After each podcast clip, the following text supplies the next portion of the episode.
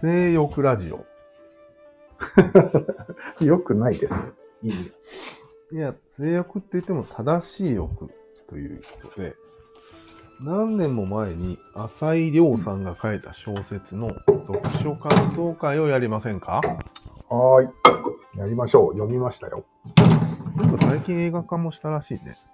うん。が読みましたね。聞き、聞きました。ああ、うん。オーディオブックでね。うん。どうだからあれって、あの、ちょっとオーディオブックの話をすると、うん。物語系のやつを読む、ああいう役者さんが使って読ませると、うん。映画に近くなるよね。まあ、それはなるね。ね、読み方と演出によって変わっちゃううん。以上です。なんかま面あ、白かったよ。子供たちのイかれた声とかね。うん。新世あれは界だとか言ってるやつ。あれいい感じだよね。うん新世界へようこそみたいなやつね。あれは何か本当にいるの？俺は見たことないんだけど。新世界だっていう子供たち、小学生。どうなんだろう。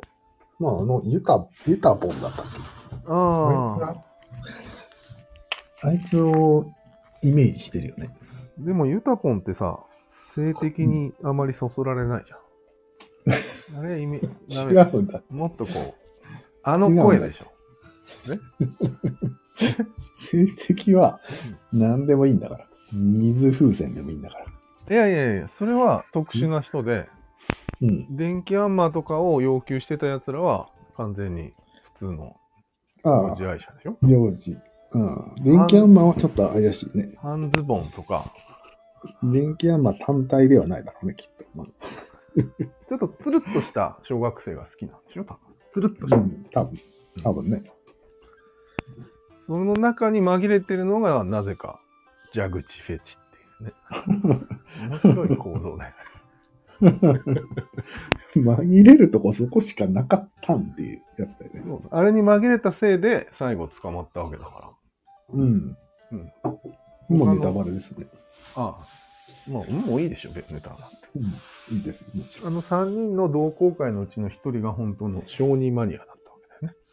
なんかあの人はいろんなマニアだった。マルチ、あらゆる、うん。マルチすマニア。ごい性癖。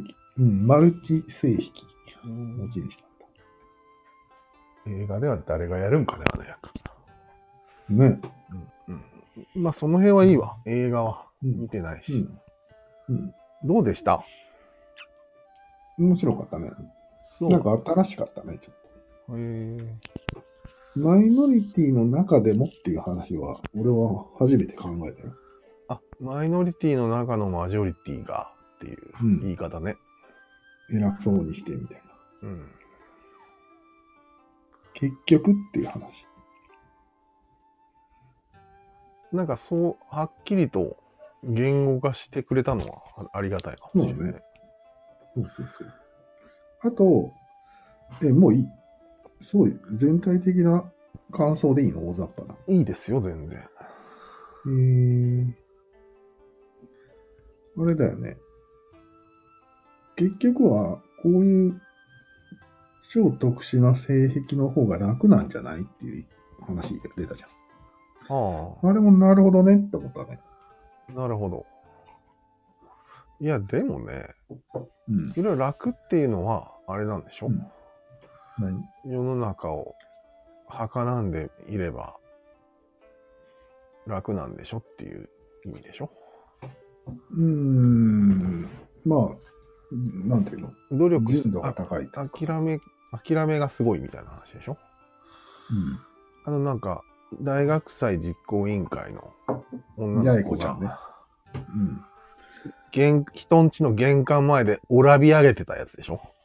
うん。あれはなかなか良かった。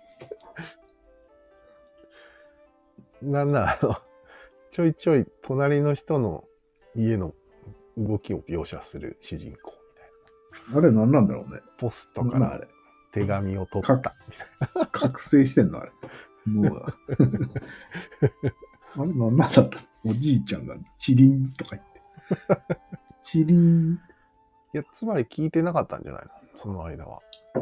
そうだね。目の前の人の話を。うんうんうん。そういうことか。でも最後一応刺さったんだっけ？あれ。うん、ちょっと刺さったね。ちょっと刺さったんだ。ちょっと刺さったね。いや、正直ものすごい鬱陶しかったけど。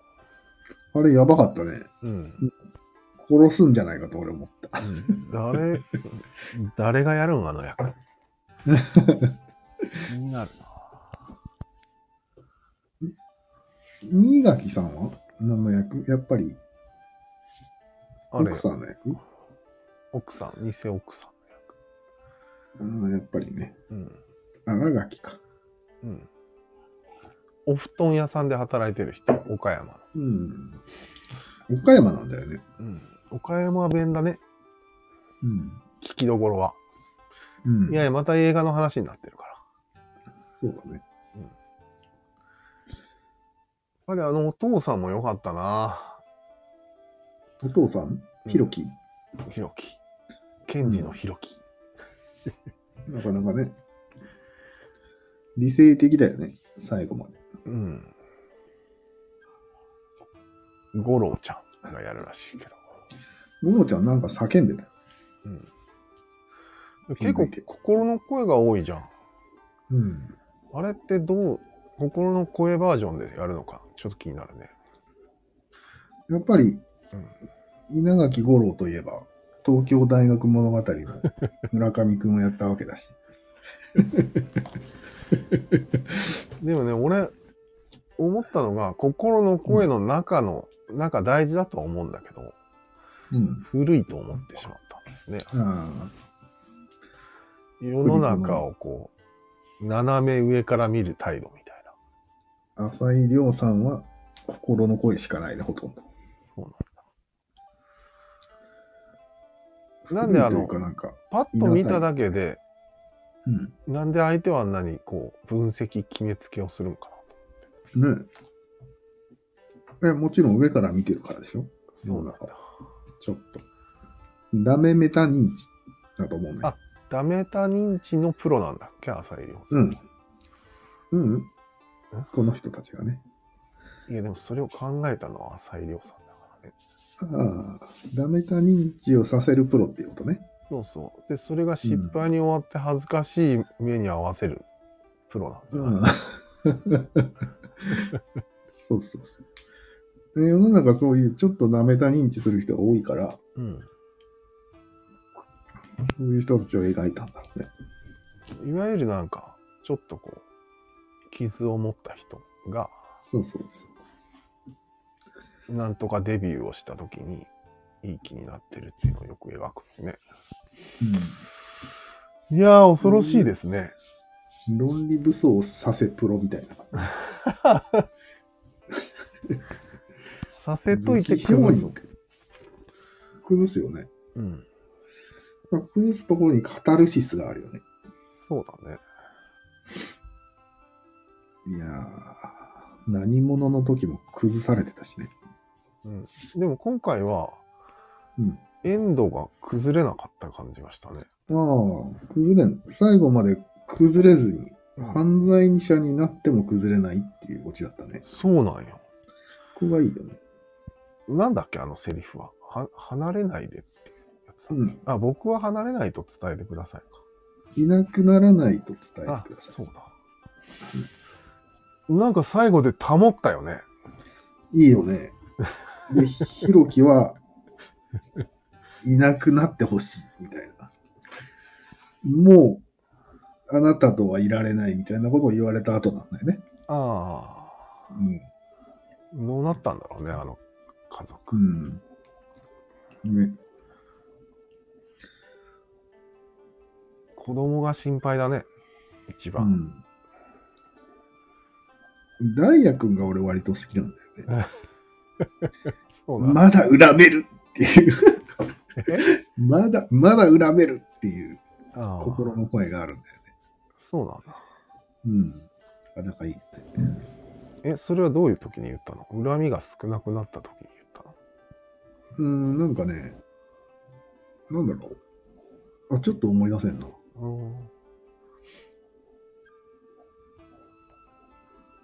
あんな風に思ってる人って何パーセントいるんだろうね？どういう、ああいう風とはどういう風？まあ、成績を隠したりして、ああ、まあとにかく人間とはうまくいかないみたいうん。な。ねえ。まあ、程度の差はあるけど。まあ、程度の差として、あの、大学祭実行委員会のやつが、まあ、軽度だね。なんだっけ？ちょっと、ブサイク。男の、男嫌い。男の視線が気になる人なんだっまあ、基本的に男がダメお兄ちゃんがとんでもない、あれ持ってたから、うんビデオを。ダメになったみたいな。で、自分の容姿にも自信がないみたいな。小太りな人がややっていただきたいんだけアップデートっていう言葉をよく使ってたね。ど。そうそうそう。言うたびに俺は気になったよ。ないやー、いやいこ主人公かと思ったけどね、最初。うん。でも軽度なのはいいんよ。いっぱいいるのは知ってるんよ。あの、ん重度のやつが何パーセントいるのかな。そうだね。まあ少ないは少ないだろうねつ。まりマイノリティの中のマイノリティってやつだよね。そうそうそう。まあでもそういう群像劇を描いただけでも読む価値があったってこと。そうだね。ストーリー的にも面白かったっうん。基本三角を絡めると、三角に入れない人の話なんだよね。けそうだね。うまく。うん。で、その三角は正し正しい命の循環が基本ない。うん。で、その命を明日生きられるかっていうことが全ての行動の原理なんよ。あ、まとめたってやつだね、いきなり。うん。しょっぱなから。こういう、こういう出だしからまとめに、まとめが入ってて、うん。それに対して、込み、込み入れない人を描いていくという形式なんだよね。あれ？旦那の名前が出てこない。名前なんて言うんだったっけ？ひろきだろ？吉道だ。ああ、そっちが。うん。吉道。吉道くんと、なつきちゃんでいいんだっけ？くんね。あ、ダイヤ君はイケメン大学生です。じゃあダイヤくんはどっちかっていうと、ただもっと、もっと、うんミステリアスな感じか。うん。なるほどね。巻き込まれ逮捕。いい迷惑ってやつ。まあ、大学も辞めていいんじゃないんですか？みんな大学辞めて。え大学という三角ですか？うん。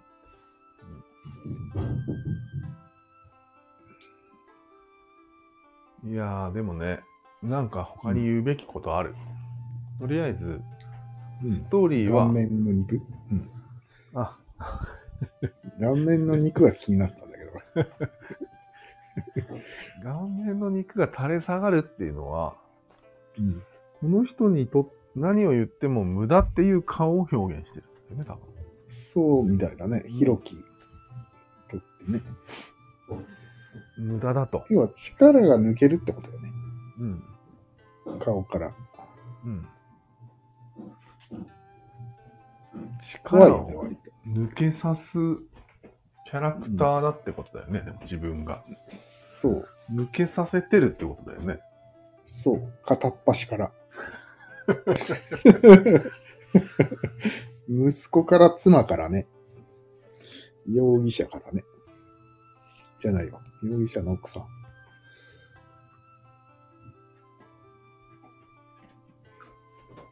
どうなんかね？見たことある？そういう顔。うーん、別にないね。俺がしてるんじゃないかと思うけどね。あうん。あ。確かにね。うん。俺も言っても無駄だって思うことはよくあるね。三角なんて言っても無駄だからね。そうなんよ。そういう意味では俺らも隠しているってことだそう。な。マジで。性癖を隠してるんですよ。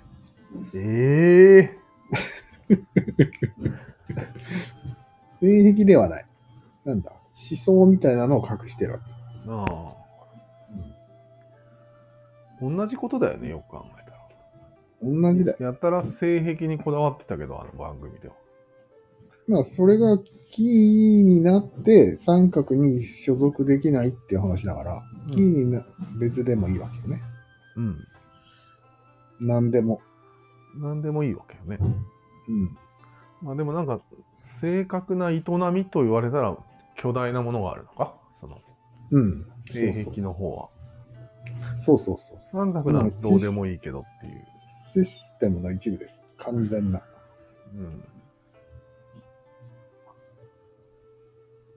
うん。で、それが今、ね、個人の自由とか、LGBT とか言われてて、多様化が進んでいる中での話だよね。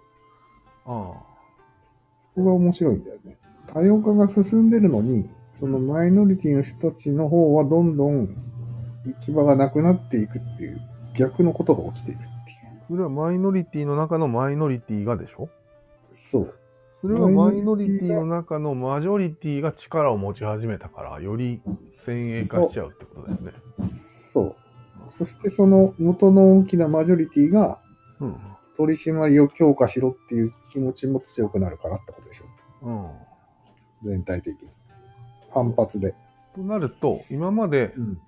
うん。8対2ぐらいだったのが、うん、9対1にまで減った状態になって追い込まれたってことなんですね。追い込まれる感じだね。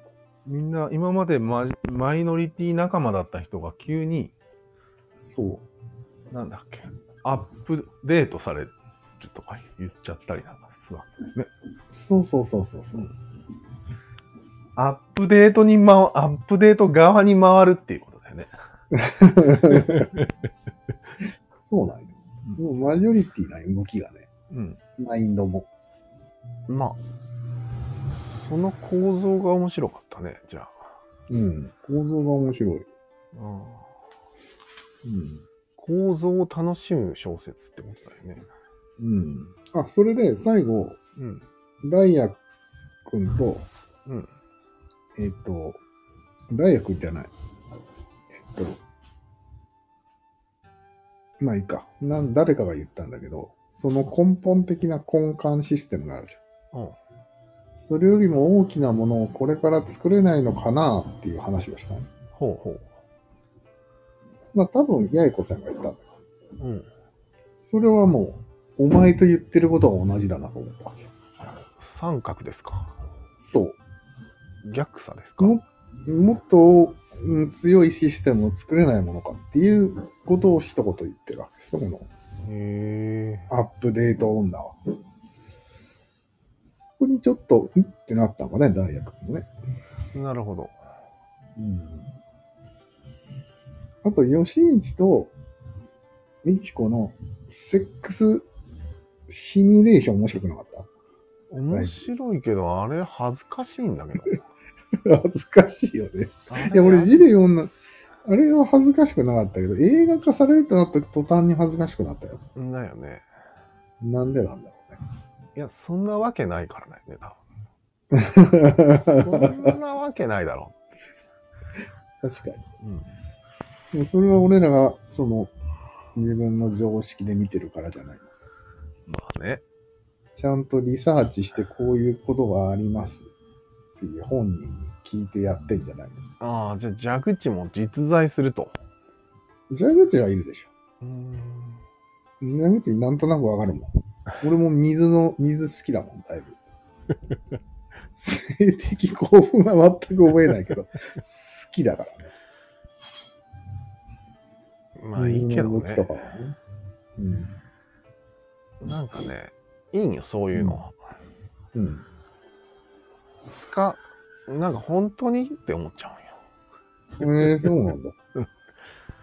そういう、まあねうんそういう中二病なんじゃないんかああ、な。セックスなんてくだらないよね、みたいな。ああ、俺は違うんだぜっていそうそうそうそうやつう。ね。すごい感じるんよね、それを。そんなネタでわざわざ浅井亮さんが書くわけないじゃないですか。まあね。リサーチの浅井亮さんですよ。うーん。いや、それは知らんけど。恥ずかしくするのが目的だから。そうだね。ああと一つあと一つ怖いところがあったんだけど、うん。あの、岩から飛び降りて死んだやついたじゃん。うん、いたいた。同級生で。うんなんか、典型的な輪の真ん中にいるやつ。うん。あいつって多数決で飛び込んだんだよね。何言っと、あ、そうだね。飛べ飛べーっていうやつだよね。うん。あれが面白かった。うん。確認したかったんだよね。え？飛び込んでいいかどうかを、ああの上で確認してたんだよね。そうだね。で、多数決が行われて、うん。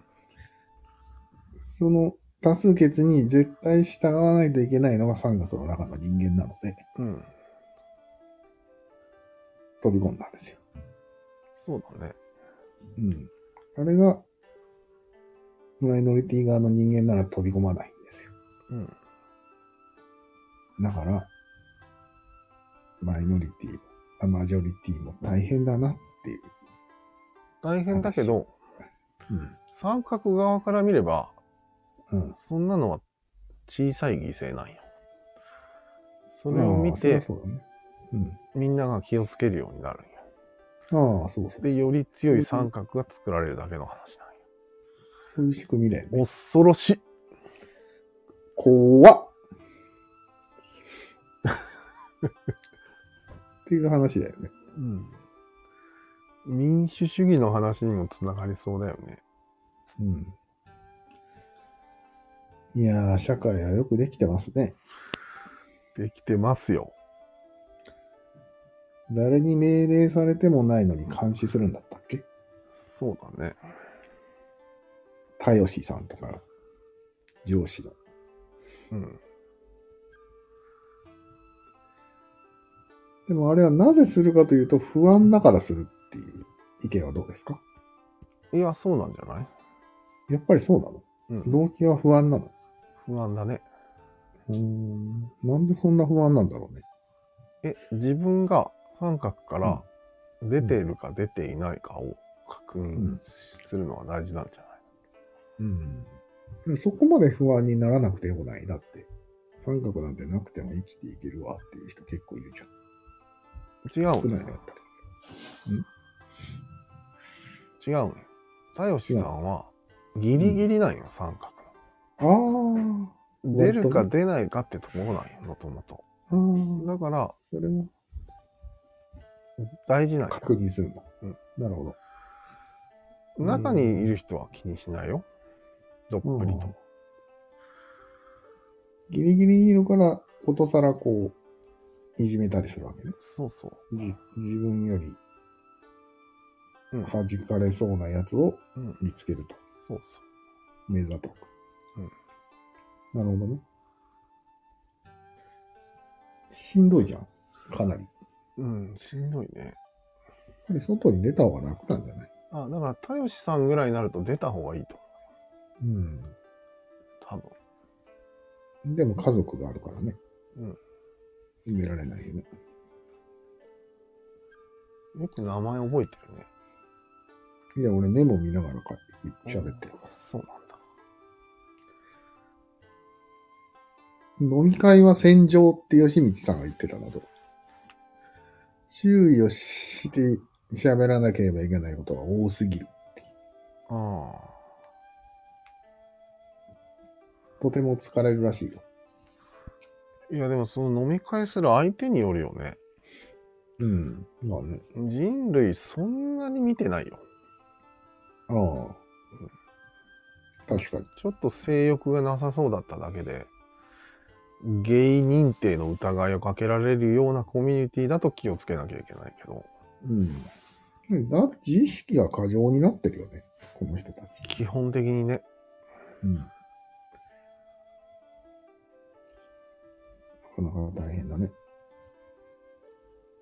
でもよ、浅井亮さんは自意識しか書いてなくない？よ、考えたら。そうだね。自意識作家と言ってもいいでしょ。何者が俺一番面白かったな。そうなんだ。あれ、まるまる一冊自意識っぽいね。あれうん。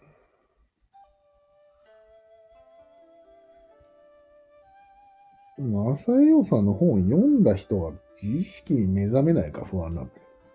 ああ、まずね、いるんよう。ん。感想とかちょっとちらっと見たら、ほうほう。気持ち悪いことをわざと書いてるにもかかわらず、その気持ち悪さに共感してる人が多いんよ、結構。うん、だよね。それは自意識に目覚めてるってことだよね。目覚めてるよね。武器を与えてるよね。やっぱり人からこう認められたり認知されると自意識って目覚めるよね。うん。うん。カッてなるよね。だから三層構造になってるよね。え？三層？と言いますと。でまず一番下にその自意識っていうのがあって、うんうん、あるね。そこに自意識顧客がいるわけよ。ん？自意識を欲しいって思いながら、うん。りょうさんの本を手に取るうん。自意識のカスタマーがいるわけよね。ああ、なるほどね。まず第一段階うん。で。で第二段階はうん、それを気持ち悪いと思う層がいるわけよ。いるね。うん。またこんな気持ち悪いキャラ作ってっていううん。楽しみ方をしてる人がいるわけよ。え？楽しむの？その人。うん。不快な気持ちになるわけじゃなくて楽しむわけ？あどうなんだろうね。まあ読んでるってことは好きってことだよね。そうだね。うん。まあでも、楽しんでるでいいんじゃない？のだから。うん。はいはい不。快になりながらも楽しい。じゃあ、ホラーみたいな感うん、あホラーだね。じ。うん。うん。女蛇口がみたい蛇口蹴るなよっていう。な。いや、蛇口はかわいそうだと思うけど、なんなんそこまで気持ち悪いみたいな。自意識うんみたいうん。な。もうそうもいるわけよね。うん。どこの辺が三層構造なんかよくわからんけど。今まだ2層しか言ってないよ。うん。え、うん2層はわかるよね。うん、二層というか、読者と著者でやん。いえいえいえ。あの、読者が3層に分かれてるってことよ。あ、読者の中で三層ね。うんはいはい。自意識の商品を買いに来てる一番下の層と、うん。まあそれを面白がってる層エンがいるわエンタメってるね。はいはい。俺らがそこに近いよね。そこに近いのかなエンタメでしょ、どう見ても。で？いや、もう一つは、その2層があることが楽しいっていうこと。ああ、うんじゃあそっちじゃない、ね構構成がすごいっていうああ、なるほど。うんうん下がる人。うんうん3層に分かれてるなぁと思いました。何層に分かれてるなーって思ってる人は何層にいる？4層です。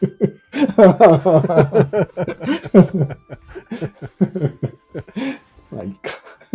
キリがね。3層でいいんじゃないですか、それは。うん、そうですね。うん、映画とかさ、うん。イケメンとかがやるとさ、共感しちゃうんじゃない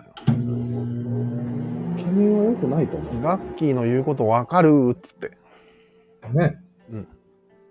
ガッキー化粧してなかったけどね。あんまりね。ブサ、ブサっぽかったけど。でもまあ、ダメだよね。見に行こうかな、今日。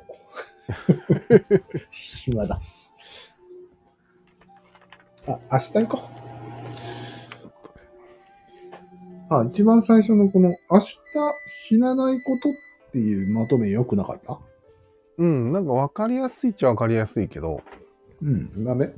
何か抜けがある？抜けがあるっていうか、うん。つまり、明日死にたいと思ってる人しか考えないんだなと思うね、それは。ああ。